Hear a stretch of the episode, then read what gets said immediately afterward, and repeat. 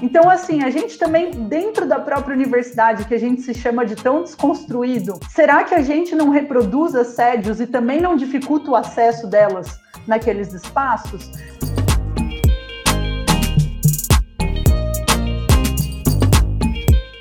Oi, gente, sejam todos bem-vindos e bem-vindas ao G P S P Conversa. Eu sou a Isara Silvério.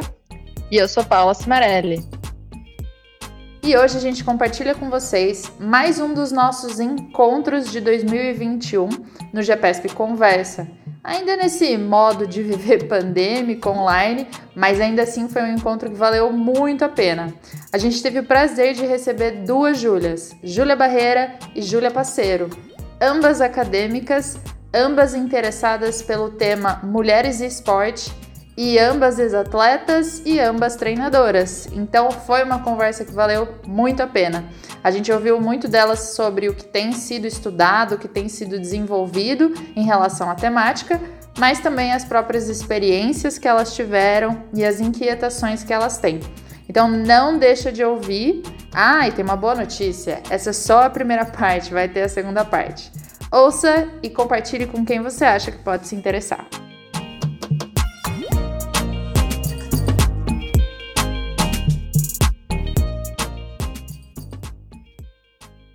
É, Ju, Jus, né?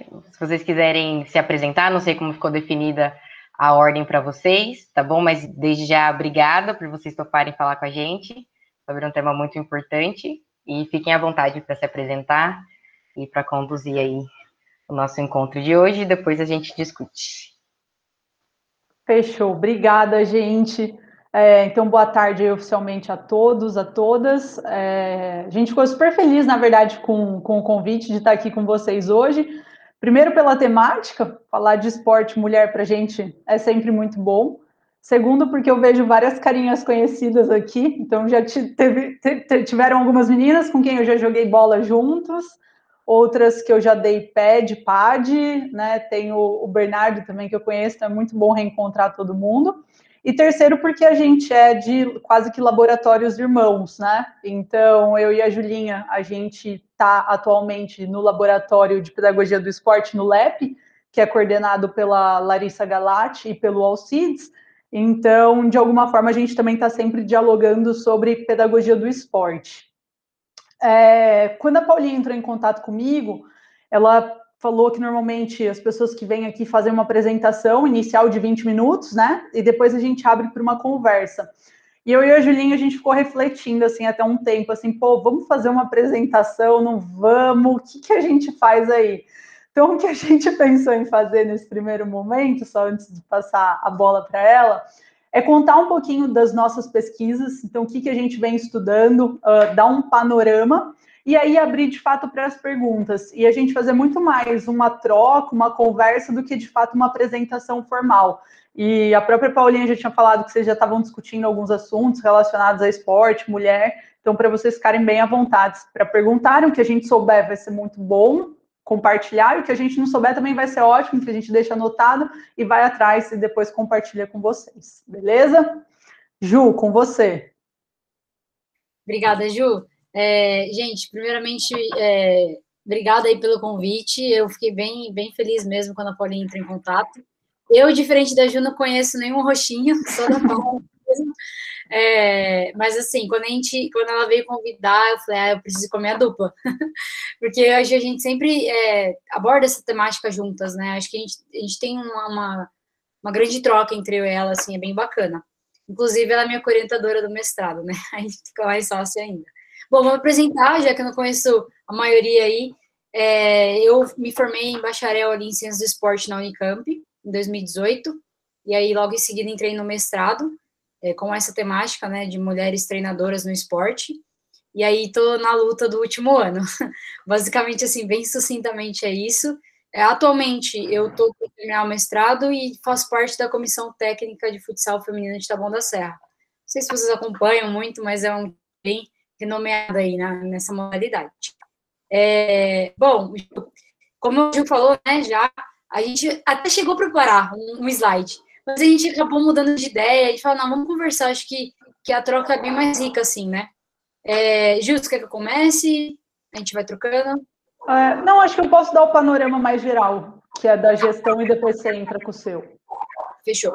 Beleza. Gente, então eu estou no doutorado, estou para acabar aqui o doutorado, então vou trazer até resultados aí que estão para sair desse estudo que eu, que eu tenho feito. Então eu estudo mesmo o futebol feminino, então minha área não é esporte mulheres como um todo, ela é mais focada no futebol feminino. E dentro do futebol feminino a gente pode investigar diversas questões. Ah, posso investigar questões fisiológicas, posso investigar questões históricas, então um mar de possibilidades. A minha área atualmente está na gestão do esporte. Então o que, que eu busco investigar? Quais são esses fatores da gestão do esporte ou que impediram as meninas e mulheres de acessarem o esporte, ou que estão fomentando e estão potencializando essa entrada delas na modalidade. E isso tem bombado nos últimos tempos, principalmente por esses decretos recentes da CONMEBOL, né? Então, se vocês acompanham um pouco de futebol que seja, não precisa nem ser só o feminino, o masculino, vocês já viram que faz uns quatro anos que a CONMEBOL colocou como uma imposição mesmo, que para os times disputarem campeonatos internacionais de homens, eles teriam que ter times de mulheres. E aí, isso por si só já gera um grande debate. Mas isso aí é uma política interessante de ser feita? Não é? Isso está repercutindo e trazendo é, bons resultados ou não? Então, vou começar o panorama do que eu tenho já para dar para vocês, pensando no início dessa prática esportiva, que é uma prática feita por homens e para homens, onde a gente tem diversos argumentos biológicos é, desaconselhando a prática por mulheres. E entre esses principais argumentos biológicos que eram utilizados para distanciar as mulheres, tem o argumento de que se elas praticassem modalidades coletivas, e principalmente essas de confronto, de contato, essa prática poderia lesionar os órgãos reprodutores delas, e como as mulheres eram objetos apenas para reproduzir, né, e não cidadãs com direitos e tudo mais, uh, elas não deveriam praticar essas modalidades, elas deveriam se proteger para poder procriar.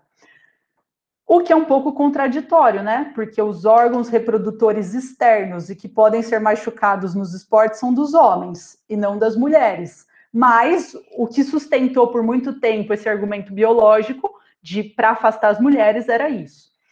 O argumento ele era tão forte que as organizações esportivas e a própria FIFA desaconselhavam oficialmente dentro dos seus países, continentes, assim, não pratiquem. A gente não vai dar apoio, a gente não vai organizar campeonato. Então, no começo ali do século passado, a prática do futebol não tinha apoio institucional algum. Isso quer dizer que essas meninas e essas mulheres não praticavam a modalidade? Não. Mas isso quer dizer que elas se organizavam em periferias, isso quer dizer que elas não contavam com apoio nenhum, isso quer dizer que elas tinham que lutar pelo espaço, algo que a gente ainda vive hoje, né? Para acessar quadras e campos públicos, você ainda tem uma certa luta e uma certa disputa. E foi dentro desse contexto que a gente tem aí quase cinquenta anos de uma prática sem nenhum reconhecimento. Não ter reconhecimento não significa que elas não estavam se organizando e fazendo as coisas ali e praticando.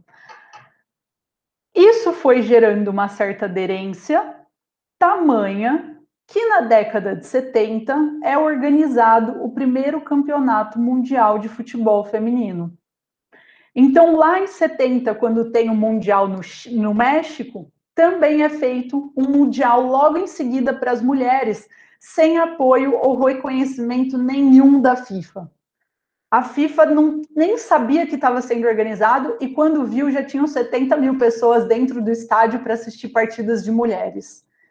E aquilo gera um incômodo enorme na FIFA, não porque ela é boazinha, mas porque ela percebeu que tinham setenta pessoas, setenta mil pessoas ali que podiam pagar por aquele esporte, que podiam dar dinheiro para ela e que de alguma forma até então ela não tinha visto e percebido esse mercado consumidor. Mas a FIFA é uma instituição de homens héteros, brancos, cis, que também não quer, de alguma forma, legitimar as mulheres dentro do esporte. Ela, eles querem que as mulheres consumam, deem mais dinheiro, mas empoderar não é de tamanho interesse. Então, o que, que eles fazem a partir daquela época? Falam, ó, pessoal, podem praticar a modalidade, mas a gente não vai apoiar tanto, a gente não vai fazer campeonatos, a gente não vai entrar com muito apoio. Podem ir praticando.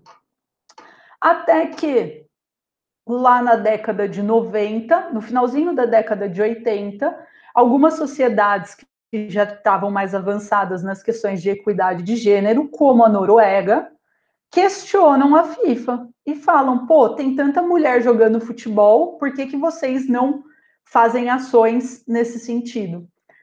E em mil novecentos e noventa e um é feita a primeira Copa do Mundo de futebol feminino, que tem aí agora trinta anos. Então é super recente, pensando na história do futebol.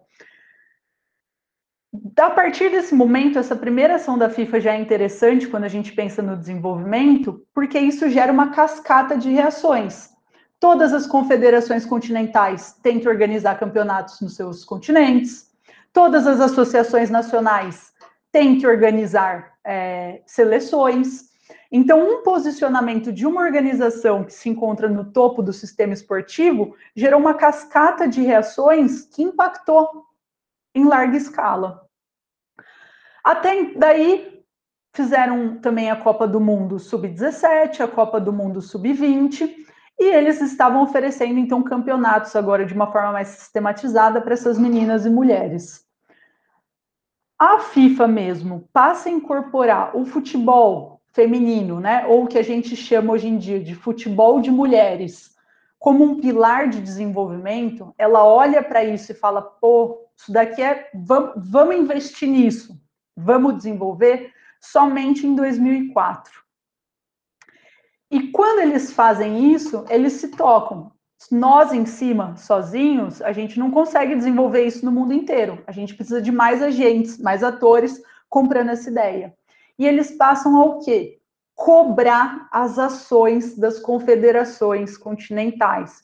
UEFA, CONMEBOL, CONCACAF, todas essas confederações continentais ao redor do mundo. Então, quando a CONMEBOL faz essa proposta de desenvolvimento, né, essa exigência de times femininos há quatro anos atrás, não é porque ela quer dar visibilidade à mulher, às mulheres, mas é porque ela está sendo super pressionada pela FIFA atrás, que tem um grande poder político e econômico para gerar pressão e falar, olha, tem que desenvolver, tem que desenvolver, tem que desenvolver.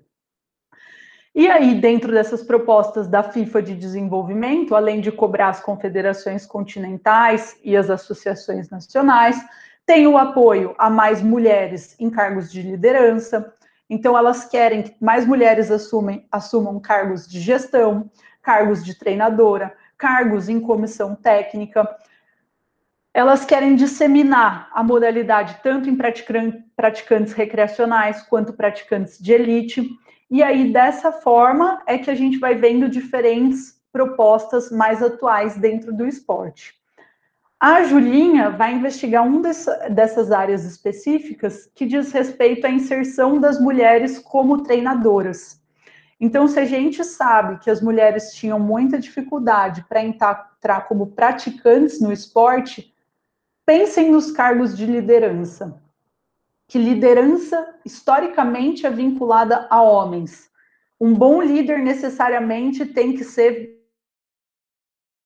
tem que ter características de masculinidade.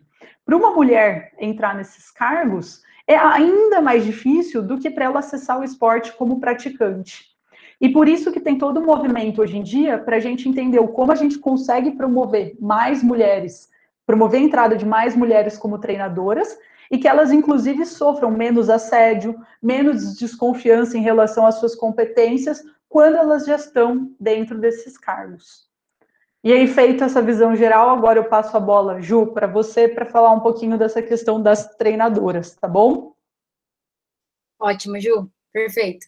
É, bom, a Ju ela já deu um panorama em relação à mulher aí no contexto histórico, né, que é um pouquinho que eu também falo no, no meu trabalho ali, na minha pesquisa. É, a temática do, da dissertação que eu estou fazendo agora é, eu estou investigando e tentando entender como que essas mulheres foram inseridas é, no alto rendimento, as treinadoras, né, no caso. É, anteriormente, eu tinha feito um mapeamento para saber quantas mulheres tinham em cargos de comissão técnica do futebol. A gente fez um do futebol, um do basquete, E o resultado foi bem similar, assim, não, não passava de dez, quinze por cento de presença de mulheres em cargos de comissão. Quando eu falo isso, eu falo de treinadora, assistente, médica, fisioterapeuta, é, e além disso a gente também fez um mapeamento das árbitras. Então a gente encontrou que as, a arbitragem, ela tem um, uma característica aí, não sei por qual motivo ainda, mas que ela é um pouco mais parelho, assim, que, em quesito numérico, né, mais quarenta, cinquenta por cento. E, e, bom, esses estudos estão até publicados, eu posso compartilhar com a Paulinha depois, para darem uma olhada. E aí, é, bateu a curiosidade, né, acho que a pesquisa, a ciência é movida por isso, né, a gente bateu a curiosidade e eu queria entender como que essas mulheres poucas que existiam como treinadoras entraram nesses cargos. E para isso eu fiz um mapeamento, primeiramente, né, e eu queria entender é, como essas mulheres, assim, é que, que é engraçado até explicar, mas é, a gente... Primeiro, assim, o estudo inicial era primeiro futebol, futsal, basquete, handebol e vôlei. Eram todas essas modalidades de quadra e o futebol. E aí, quando a gente faz o mapeamento em dois mil e dezenove, a gente encontra só quatro mulheres dentre cinquenta cargos disponíveis. Dessas cinco modalidades que eu falei para vocês agora. E essas quatro mulheres, curiosamente, elas estão inseridas no futebol e no futsal. E é engraçado, né? Porque é uma das modalidades que foi proibida por mais de quarenta anos. É, isso, assim, fica até uma reflexão. Então, essas quatro mulheres que a gente encontrou no futebol e no futsal, está ainda no, no, na entrevista, ainda, eu entrevistei já algumas, é, mas o que, que a literatura fala sobre isso, né? Existe uma autora que chama Nicole Lavoie, ela tem é, um modelo ecológico, que é a partir do Bronfenbrenner, não sei se vocês já, já acessaram, já ouviram falar, e ela, ela, ela fez um... Ela fez um... um Ai, como que chama, Ju? Ela resumiu os estudos? Esqueci. Revisão. O... Revisão, isso, revisão. Ela fez uma revisão bibliográfica em relação ao que, que o mundo estava falando sobre a inserção das mulheres treinadoras. Basicamente é isso que ela fez. Claro que isso foi só em inglês, né? Então, nessa revisão, o que, que ela encontrou? Eu acho que é até bacana eu, eu compartilhar aqui com vocês. É, eu vou compartilhar até... Eu já até tinha traduzido na, na dissertação. E aí eu mostro para vocês. Então, esse é o modelo ecológico que foi feita pela Nicole Lavoie é, em dois mil e doze, é, e foi feita essa revisão. O que, que ela encontrou aqui? Ela, esse modelo ecológico é dividido em quatro camadas, né? Não sei se vocês conseguem ver aqui, mas do lado esquerdo é individual, interpessoal, organizacional e contexto sociocultural. Nessas quatro camadas, dentro delas, existem as barreiras e os apoios que podem levar a mulher ser ou não treinadora, certo?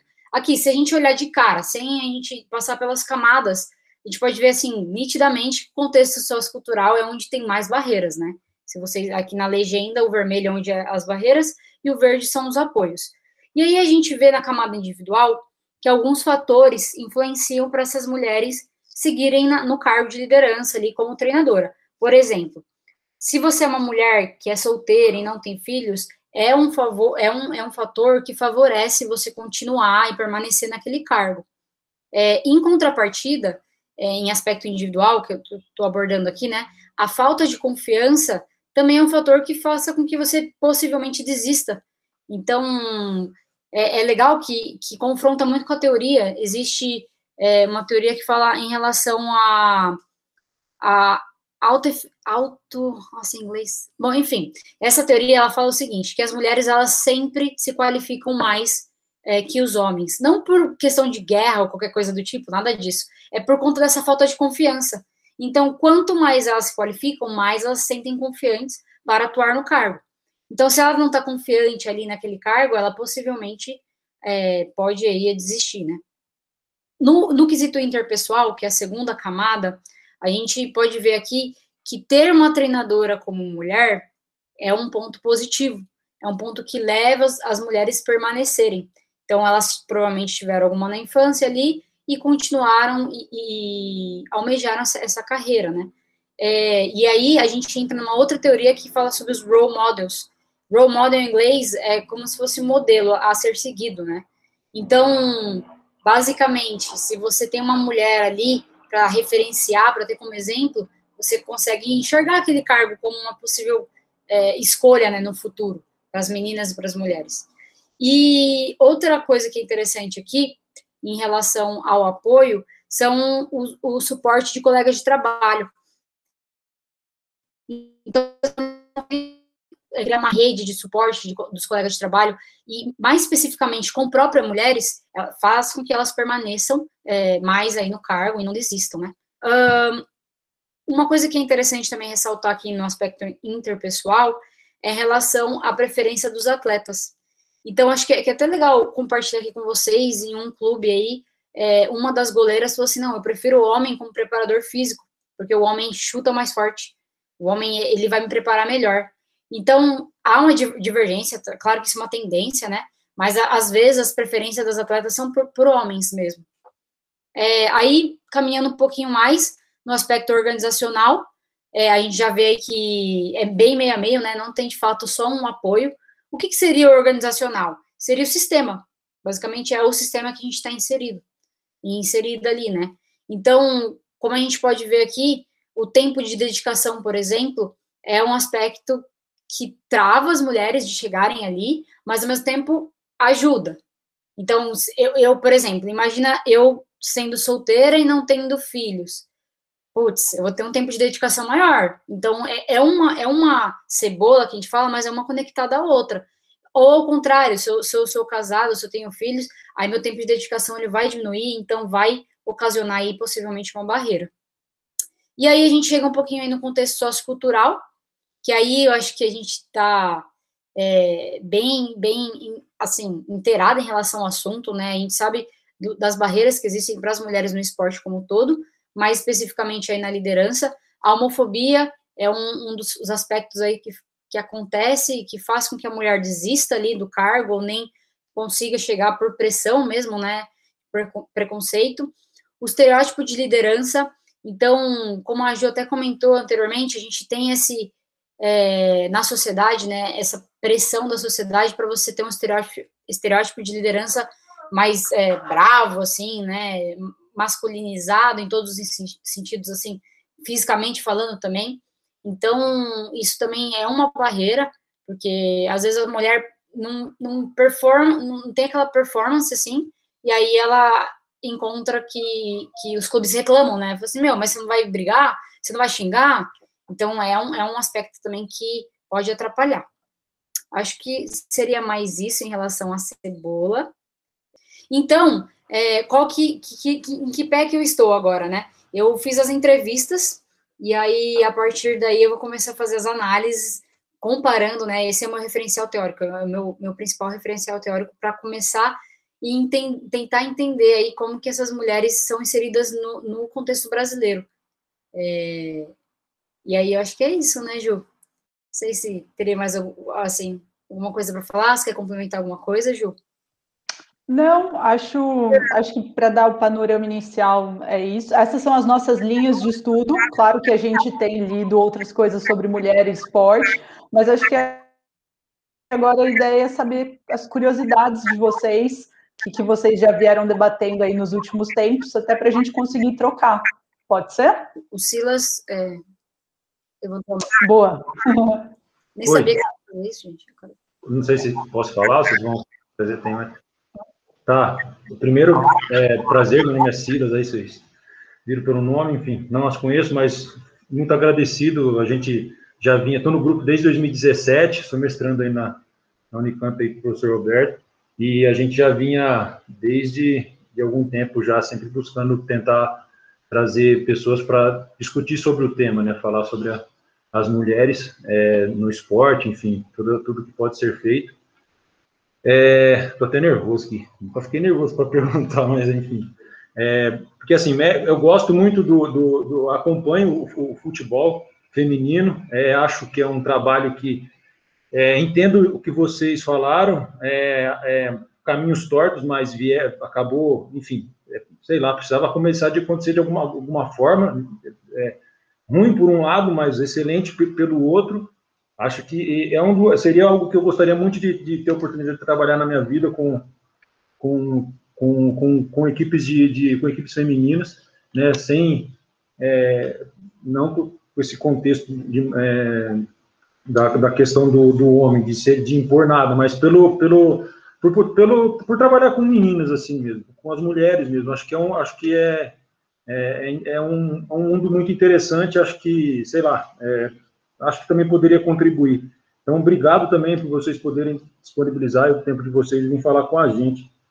É, e também fico à disposição, sei lá, se precisarem de alguma coisa que eu puder ser útil aí, já me deixo disponível. É, a minha pergunta, ela vai num, numa... Como eu disse anteriormente, eu acompanho, assisto quando, quando eu consigo, e venho acompanhando, assisti a final da Libertadores, né, torci muito aí para... para a Ferrinha, para ganhar, foi um jogo muito, muito legal, aprendi muita coisa referente à questão tática, assistindo aí as lives do Matheus, que deu uma alta guinada na vida aí para ver, para entender o futebol, e achei um jogo muito diferente, muito legal, acompanho sempre quando eu posso, enfim. Mas tem, tenho, tenho, tenho, na verdade, assim, tem uma pergunta, mas tem uma, uma, uma, uma, uma curiosidade, um complemento pra, só para falar. É, um tempo atrás, tem antes de começar essa, essa, essa vibe de os clubes terem que ter as meninas, vocês falaram que elas se organizavam, se organizam, né? É, a gente sabe, né, fica meio uma coisa meio escondida, mas há um tempo atrás eu estava jogando o esporte que eu pratico na Lagoa do Taquaral, e daí a gente parou e eu fui ver, porque tinha umas meninas jogando futebol de salão, na, naquelas quadras, e elas não conseguiam entrar na quadra, porque os meninos não deixavam no rodízio. E estavam todas, de, elas não estavam uniformizadas, mas não, preparadas ali, esperando. E elas fizeram, fizeram e entraram. Elas entraram e elas não saíram mais. Elas não saíram mais. Assim, foi, nossa, muito, muito. Jogavam demais, demais, demais. Elas acabaram saindo porque, é, por questão de violência mesmo. Alguns meninos começaram a apelar mais na força física. Aí, mas depois delas terem ganhado aí sete, oito jogos seguidos, assim, sabe? Aquela coisa, dez minutos, dois gols, só perdeu, sai fora. É, alguns, né, meio que quase que brigaram com os outros meninos do carro por conta disso e tal, mas enfim, elas também já estavam cansadas, já elas tinham jogado bastante, elas pegaram as coisinhas delas e foram embora. Isso mar, me marcou muito, assim. É, falei, pô, como é que pode, né? É, e pelo, pelo jogo delas também, era uma coisa bem equilibrada. Depois elas... ouvindo elas falar, elas, eu fui descobrir que elas treinavam, eu não sei se era de Hortolândia ou Indaiatuba, mas elas tinham vindo de alguma outro, uma outra cidade, estavam aqui e foram jogar. É, bom, a minha pergunta, dentro disso, né, e, com, e acompanhando a, a, a alguns jogos, a gente tem, eu tenho visto alguns, alguns placares muito elásticos, né, essa... essa assim como tem nos homens também, né, tem essa questão do, do, dos times estarem mais preparados ou menos preparados. Eu imagino que para as mulheres também tem ainda uma dificuldade bem maior. E aí, pegando o que a Juliana falou da, da cebola, aí, da questão individual, interpessoal, organizacional, eu sei que você traz aí num contexto das treinadoras, mas, assim, é, eu não conhecia, Ney, mas acho que eu já vinha mais ou menos com essa, com essa questão para trazer para hoje. É, e aí casou de você dizer, então assim, é, na visão de vocês, desse, dessa, desse contexto, de forma prática, é, qual a interferência na continuidade do trabalho, havendo assim, essa, essa questão desses placares elásticos, elásticos porque de, qualquer, de, de uma certa forma, tem uma desmotivação ali, né, você, é, não é tipo dez gols, é vinte, trinta, teve jogos de quarenta gols de diferença, né, então tem também a questão do treinador, do time, pô, dá uma segurada na mão, né? Toca mais a bola. Ah, mas vai ficar tocando... Que daí você começa... A pior coisa que tem no mundo é você ler comentário, né? De, de, de postagem, etcétera. Mas você começa a ler... É, enfim, você encontra várias coisas. Eu sei que não é nada assim, é, é, academicamente falando, é, vai levando para um contexto, mas eu acho que, que tem... É, deve haver algum impacto. Eu não, então, assim, aí a pergunta é para vocês se vocês enxergam isso como um, problem, um problema a longo prazo, né, porque não foi uma vez, isso acabou, acaba, acaba acontecendo dentro dos campeonatos, ainda mais agora que a gente tem esses campeonatos mais institucionalizados, se essa discrepância é muito grande no placar, porque aí vai envolver muita coisa, né, essa questão de organização tática, estratégia, a forma como os treinadores trabalham, claro que também a, a questão do, da, da infraestrutura dos clubes, né, a, a Juliana falou aí de... É, por exemplo, se é casado, se não é, se tem filho, se não é, enfim, tem algumas coisas, mas aí ver com vocês nessa, que estão bem mais a fundo aí no, no dia a dia também, acho, Ô, Ju, eu, eu posso começar falando, aí você dá uma complementada. É, Silas, obrigado, primeiramente, pela pergunta. Então, é, eu vou até citar uma coisa que aconteceu agora, que foi a goleada que Taboão da Serra tomou, não sei se vocês ficaram sabendo, mas assim, foi, foi bem marcante, foi vinte e nove a zero. E como eu tô aqui em Taboão, isso, claro, que reverberou, assim, para o futsal e tal, as meninas comentando e tudo mais. É, qual que foi a primeira questão que a gente levantou ali, né? Por que que não cria divisão? Por que que não cria critério de... de, de ó, no mínimo, o clube tem que ter estrutura, tem que estar pelo menos dois anos jogando para entrar e jogar contra um Palmeiras, um Corinthians, que já está há muito tempo estruturado. Então, eu acredito, assim, que é até médio prazo que essas coisas vão começar a, a de uma certa forma, se organizar. Então, a gente vê... Vai acontecer isso. Vai muito, porque as equipes estão iniciando agora, elas estão começando agora. E isso é uma... A federação, a confederação vai ter uma resposta imediata para isso. Inclusive, a Federação Paulista teve uma resposta imediata. É, eles estão pensando em criar duas divisões, três divisões. Então, então além disso, a resposta imediata deles foi que é, eles estão criando critério para o clube entrar na primeira divisão. Você tem que ter um critério, você tem que ter campo, pelo menos... Você tem que ter pelo menos uma estrutura, você tem que ter uma comissão técnica. Então, a resposta, eu acho que é a médio prazo, eu diria. É, mas tem que acontecer coisas assim para a gente começar a mudar, né? Então, a gente pode... Vai acontecer esses erros? Vai, porque é muito, tudo muito recente, né? Como a Ju comentou aí, história, é tudo muito recente. Esses erros vão acontecer. E, e, e falando, assim, no futebol de mulheres... É, a diferença técnica das equipes é muito grande, como você comentou, e taticamente falando também. Mesmo na Libertadores. Você vai numa Libertadores, às vezes tem goleada de nove a zero também.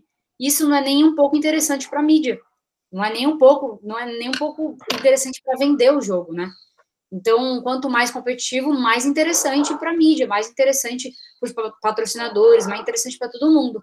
Então, acho que, acho, acho que essa é uma via de mão dupla. Nossa, aconteceu isso, a gente precisa agora de uma ação.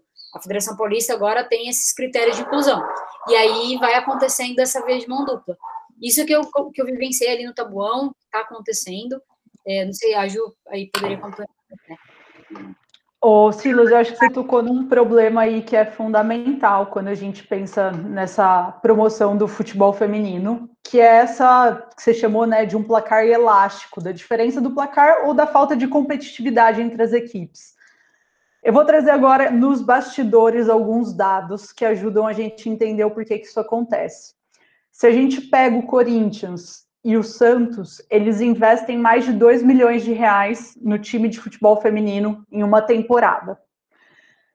Se você pega os últimos colocados do campeonato, se eles investirem cinquenta mil reais no ano, é muito. O que dá menos de cinco mil reais por mês para você sustentar um time que disputa um campeonato brasileiro ou que disputa um campeonato paulista. O que, que você faz com cinco mil reais com vinte e três jogadoras? Nada! Você mal consegue pagar o ônibus com o valor que está aí, dar uma alimentação decente para elas.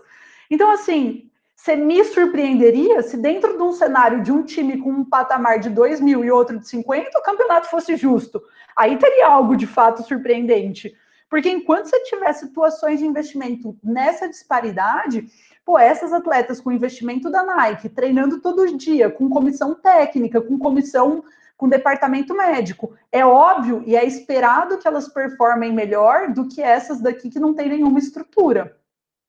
Então, se a gente quer, de alguma forma, tornar esse campeonato um pouco mais competitivo, a gente vai precisar injetar dinheiro. Eu, se sou um time que perco de vinte e nove a zero... pô, eu fico com vergonha. E eu não vou querer ter meu nome associado a esse tipo de padrão.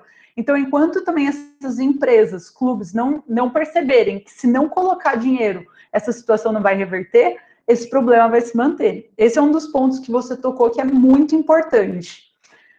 O segundo ponto que você tocou é a questão do espaço físico. Para a gente poder, né, ter mais meninas e mulheres no esporte, a gente tem que dar... E esporte não é só futebol, né? Esporte é vôlei, handball, basquete. A gente tem que dar espaços físicos para elas jogarem. Agora, qual é o problema disso no Brasil? O problema é que o espaço físico existe, mas não é ocupado por elas. E quando elas vão ocupar, elas sempre têm que negociar esse espaço. Isso que você falou que aconteceu no Taquaral, aconteceu com uma equipe de basquete em São Paulo, delas tentarem entrar, tentarem entrar, tenta, tentarem entrar, não conseguirem entrar em quadra, duas, três semanas seguidas, até elas chamarem a Magic Paula para ir lá com uma bola embaixo do braço e bater na mesa e falar, pô, vocês estão de brincadeira, e ocuparem, tanto é que saiu na mídia, pô, super disseminou. E assim, a gente pode pensar, quando elas ocupam esses espaços, elas também ocupam com tranquilidade, elas se sentem seguras, elas se sentem protegidas. E eu vou provocar vocês ainda mais. Meninas que jogam no time da F E F ou da L A O e já disputaram campeonatos dentro da Unicamp, já foram assediadas de alguma forma por pessoas que assistem o jogo? Então, assim, a gente também, dentro da própria universidade, que a gente se chama de tão desconstruído, será que a gente não reproduz assédios e também não dificulta o acesso delas naqueles espaços? Então, a gente pode pensar em diversas modalidades, em diversos locais. Isso acontece na F E F, que eu vivenciei. Eu tenho certeza que vocês também, né? E pela carinha, sim. Isso acontece no Taquaral, isso acontece em São Paulo. Então, o problema da ocupação e da segurança dos espaços, sem dúvida nenhuma, tem que ser pensado com calma por todos esses agentes do sistema esportivo. Eu acho que o Bernardo queria falar, daí tá, já passo para você também. É, eu, eu ia fazer duas perguntas, na verdade. Uh, primeiro, agradecer às Júlias, né? É, pela, pela presença, pela discussão, é, para a gente é muito importante e, e eu acho que no âmbito geral é muito importante. Duas coisas me surgiram aqui durante as falas. A primeira é com relação ao que a Julinha falou sobre a questão comportamental, né? De, dessa questão de liderança, de muitas vezes ser um... um, um enfim, você ter uma liderança... Você precisar impor uma liderança agressiva para você... para as pessoas pensarem que você está liderando, né? E, e, e aí é uma pergunta junto com uma experiência, assim, eu tive na minha, na minha infância, todo o meu período de formação como atleta, eu tive uma treinadora, a Joana, e, e a Joana sempre foi desse jeito, ela sempre foi assim, ela sempre foi impositiva, ela sempre foi dura, é, e aí, enfim, depois que eu fiquei mais velho e, e entrei na F E F e tal, voltei para passar férias, eu encontrei com ela, e começamos a conversar sobre isso. E isso surgiu. Aí eu perguntei pra ela, eu falei assim, não, mas pô, por que que você sempre foi assim, sabe? Porque tem amigos meus que pararam de jogar, porque, tipo, não gostavam, porque você ia lá e, e, e brigava com os meninos, não sei o quê, e tinha uma, uma imposição, assim, muito maior até é, do que muitos outros treinadores e treinadoras do, do estado ali. E ela falou, falou é, Bernardo, eu... por muitos momentos, quando eu ia em congressos técnicos ou em reuniões de treinadores no estado, eu não era respeitado. Eu não era respeitado. Eu não era respeitado por árbitros, eu não era respeitado por outros treinadores. E eu tive que é, me colocar em uma posição onde eu quisesse buscar respeito e, e foi assim que eu consegui.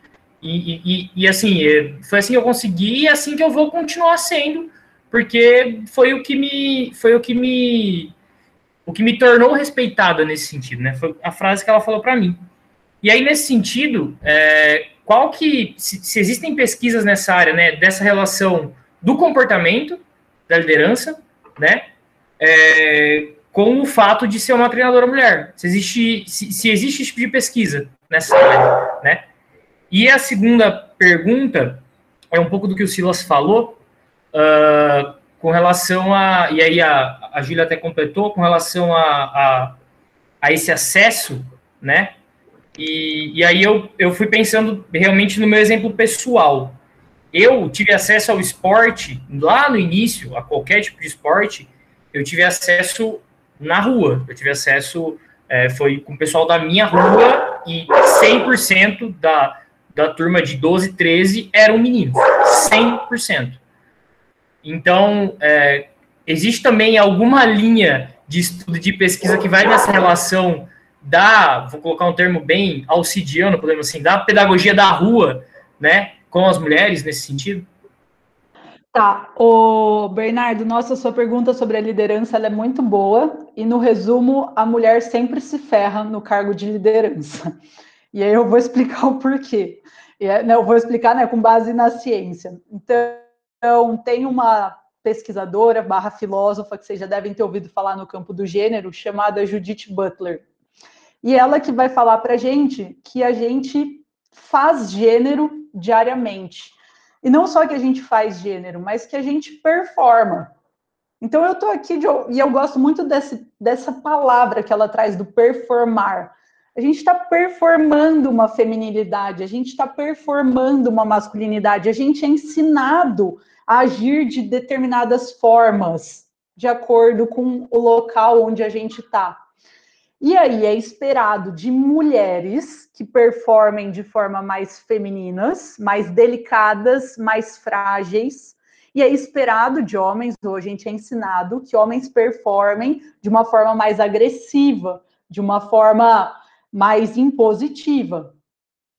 Quando a mulher está no campo esportivo e performa de forma feminina, ela desconfiam da capacidade dela atuar. Então, se você é uma pessoa que compreende, se você é uma pessoa que fala, não, pô, eu tô entendendo o que acontece com você, vem cá, vamos conversar, todo o entorno vai falar, puta, ela não sabe então, que se ela tá sendo mãezona é porque ela não sabe do que ela tá fazendo, ela se ferra. E aí, se ela performa de forma masculina, então ela vai assumir esses traços de, pô, ser brava, falar forte, ser rígida, de ser impositora, vão falar, puta, ela é lésbica, ah não, ela é macho, e também vai ter uma série de julgamentos em torno dela. Então, assim, esse é o cenário que a gente vive hoje, Do, doendo de todas as formas, uma vez que a mulher assumiu, eu quero um cargo de liderança, seja como treinadora ou seja na gestão do esporte, ela vai sofrer um desses tipos de discriminação. E... bom, acho que era isso que eu tinha anotado da parte. Pode falar, Ju. É que eu vou comentar essa pergunta já. É, é, Bernardo, obrigada aí pela pergunta. É, é, é bem interessante essa pergunta, na realidade. É, não há estudos que falam diretamente sobre a liderança e a performance da, da mulher é, como treinadora, né? Mas, claro, como a Ju mencionou, existem esses tipos de, de é, liderança que é esperado pela sociedade, né? E como é julgado pela sociedade. Agora, algo que é interessante é que, agora, não falando de homem e mulher, mas a cultura do esporte, os atletas, as atletas, elas foram acostumadas e acostumados a serem liderados dessa forma. Então, aí eu falo para você uma coisa bem interessante, que é, eu vivi agora, recentemente, a Cris Souza, que é a treinadora do Taboão, é, as meninas comentam, eu pergunto também, as meninas falavam assim, ó, há quatro anos atrás, a Cris era muito brava. Muito, muito, muito brava. E elas falavam, não, mas ela era muito brava, não dava, não dava. E o treino inteiro ela brava. E aí ela foi mudando esse, essa liderança dela, agora, nossa, assim, ela é uma calma em pessoa.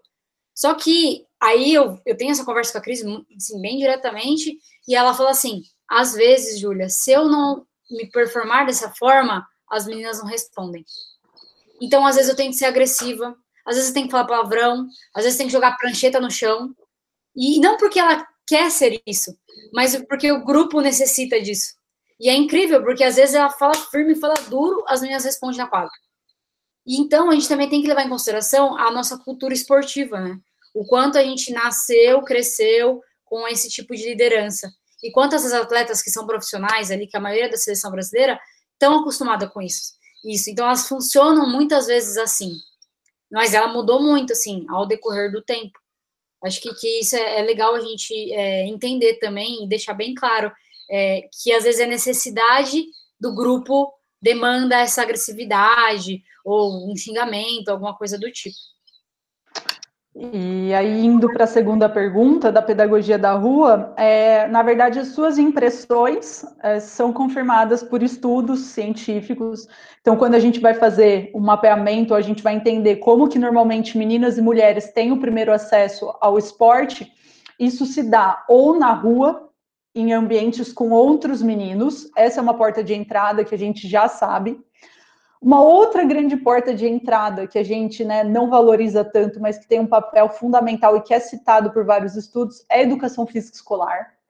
Então, por isso que a gente está trabalhando questões de gênero. A gente tinha que ter quase que obrigação de discutir isso na faculdade, né? Para quando a gente assumir esses cargos em escolas, a gente conseguir transformar algum cenário. E a terceira porta de entrada, choquem ou não, são os pais.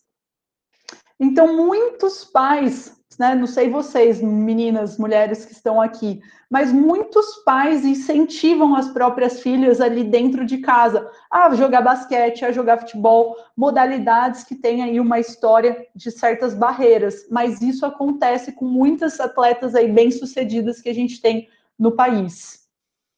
Aí, só complementando, acho que é legal também é, ressaltar também a importância da universidade. É, o Tamashiro fez um estudo em relação a isso, né?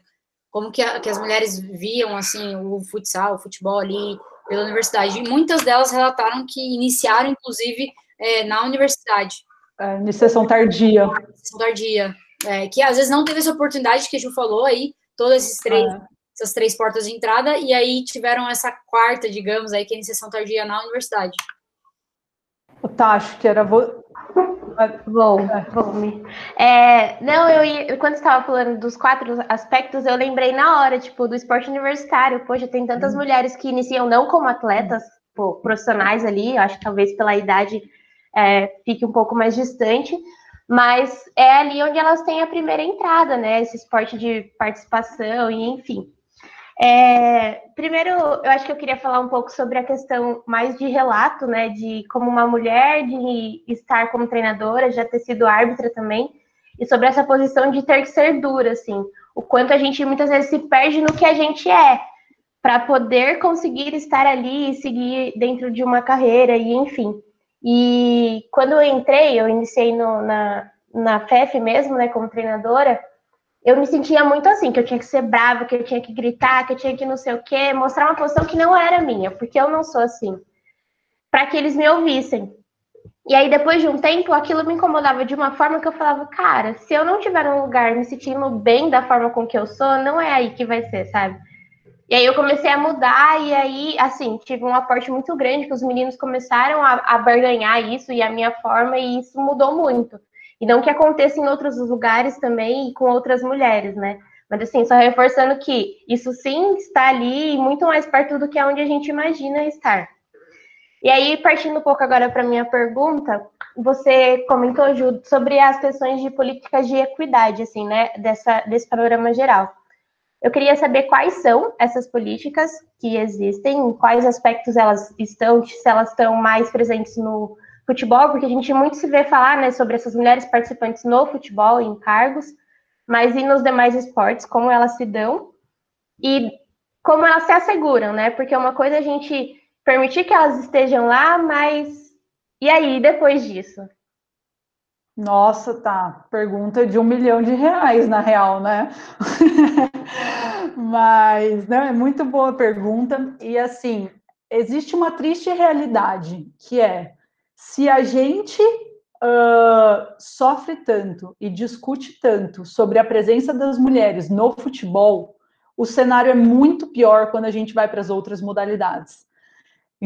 É verdade, assim, por mais que as mulheres enfrentaram muitas barreiras para entrar no futebol e ainda enfrentam, quando a gente vai pensar na falta de investimento, na falta de estrutura, na falta de visibilidade, isso aumenta exponencialmente pensando nas outras práticas dentro do Brasil, né?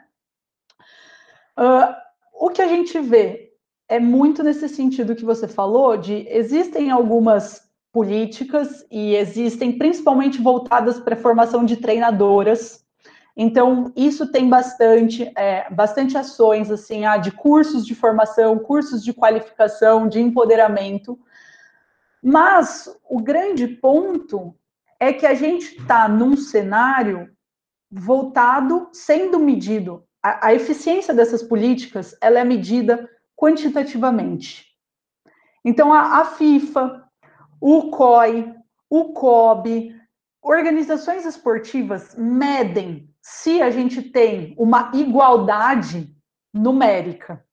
É isso que a gente tem hoje em dia. Ah, eu vou lá, vou ver se quantas mulheres tem praticando. Eu vou lá, vou ver quantas mulheres tem como treinadoras, quantas mulheres tem como gestoras. Quando a gente vai conversar com essas mulheres que estão dentro do sistema esportivo, Os assédios continuam o mesmo, a falta de retorno financeiro continua a mesma, a falta de visibilidade, uh, questões de marketing, de mídia. Então, assim, os avanços que estão sendo promovidos, e alguns estão, eles ainda são quantitativos. E a luta que a gente teria que ter agora, e pensando em novas políticas, elas teriam que voltar para um, para um cenário de conscientizar essas atletas, de conscientizar essas praticantes, de conscientizar essas treinadoras de questões de gênero, para a gente conseguir romper com elas. Porque só o aumento quantitativo não garante condições adequadas para a prática e para uma, para uma consolidação como atleta mesmo. Basicamente, não tenho a resposta para o que você perguntou de quais seriam essas ações futuras, como a gente faz, porque é exatamente o que a gente está vendo no momento agora, tá? Talvez uma primeira resposta é colocar mulheres em cargos de liderança dentro das organizações esportivas. Uma vez que você tem uma pessoa lá dentro que já vivenciou e que já sentiu na pele muitas dessas dificuldades, talvez ela faça propostas mais eficientes, ou pelo menos os estudos já dão indicativos disso, que mulheres em cargos de liderança promovem mais transformação. Mas agora, como fazer todas essas mudanças de um ponto de vista mais estrutural, aí esses são os desafios, de fato, para os próximos anos. Legal, legal a pergunta, Thalita. É, eu acho que, que, que a Gil falou muito bem aí, né? É, é, se a gente soubesse a resposta, né, a gente já estaria dando para todo mundo ali. Mas é, é interessante que a literatura fala em relação à contratação por similaridade, que é o que a Gil falou agora. Você ter essas mulheres em cargos de gestão promovem e possibilitam a contratação de mais mulheres. E eu acho que é interessante a gente entrar nesse assunto até, porque às vezes os clubes falam, né? A, a frase, assim, mais clichê. Nossa, mas não tem mulher capacitada. Ah, não tem mulher ao nível. E muito pelo contrário. Sabe por que o contrário? Porque a literatura indica isso e a gente vê isso também, que as mulheres, na verdade, elas qualificam mais ainda, por, por, por conta dessa insegurança. Para você entrar nesse meio, o quanto você se sente insegura. Então, não, preciso me qualificar, preciso me munir de conhecimento para eu ter segurança ali e, e fazer meu, meu papel. É, eu acho que esse argumento é, é bem ouvido por todas as mulheres. Eu até comentei com a Gil Calari essa, essa agonia que, às vezes, eu estou em assistir essas lives de, de mulher no esporte, ou ocupação das mulheres, e, enquanto a gente sempre está ouvindo o contexto, que a gente já entende o que está acontecendo, mas a gente ainda não vê um avanço, a gente não vê propostas é, que são efetivas, né? Isso me dá uma agonia. E, e eu acho que, que... Por isso que a ciência precisa aparecer cada vez mais estudando sobre esse assunto, né? Porque a gente vai ter embasamento, fala, olha aqui, olha o que aconteceu com a Ferroviária. É verdade. Tá ali, mas a gente coloca no papel ali e, e comprova isso. É verdade, aconteceu com a Ferroviária e tá acontecendo com o futsal do Taboão também. É, é, é legal você estar envolvida, né, e perceber o que acontece ali na prática e que, de fato, a teoria falou isso já. Ela falou, ela falou assim, ó, põe mais mulher em cargo de gestão que você vai possibilitar a inserção dessas mulheres. Ela já falou isso, ela já deu esse indicativo, né? E tá acontecendo. Ah, mas elas não são qualificadas. A Ferroviária foi campeã aí, dois mil e dezenove, dois mil e vinte, tá bom também agora. Como não são? São mulheres que estão no comando. Inclusive, a Cris, é, não sei se vocês acompanham, mas ela foi indicada a melhor treinadora do mundo. É uma mulher. Então, assim, eu acho que falta oportunizar, né? Eu acho que a Silvana ontem teve uma aula com a gente, uhum, incrível, assim, nossa senhora. E ela fala, falou muito sobre isso, né? Você precisa oportunizar, você precisa dar espaço. Olha, vem aqui, faça o seu trabalho. Acho que, que isso é bem interessante a gente levar em consideração também.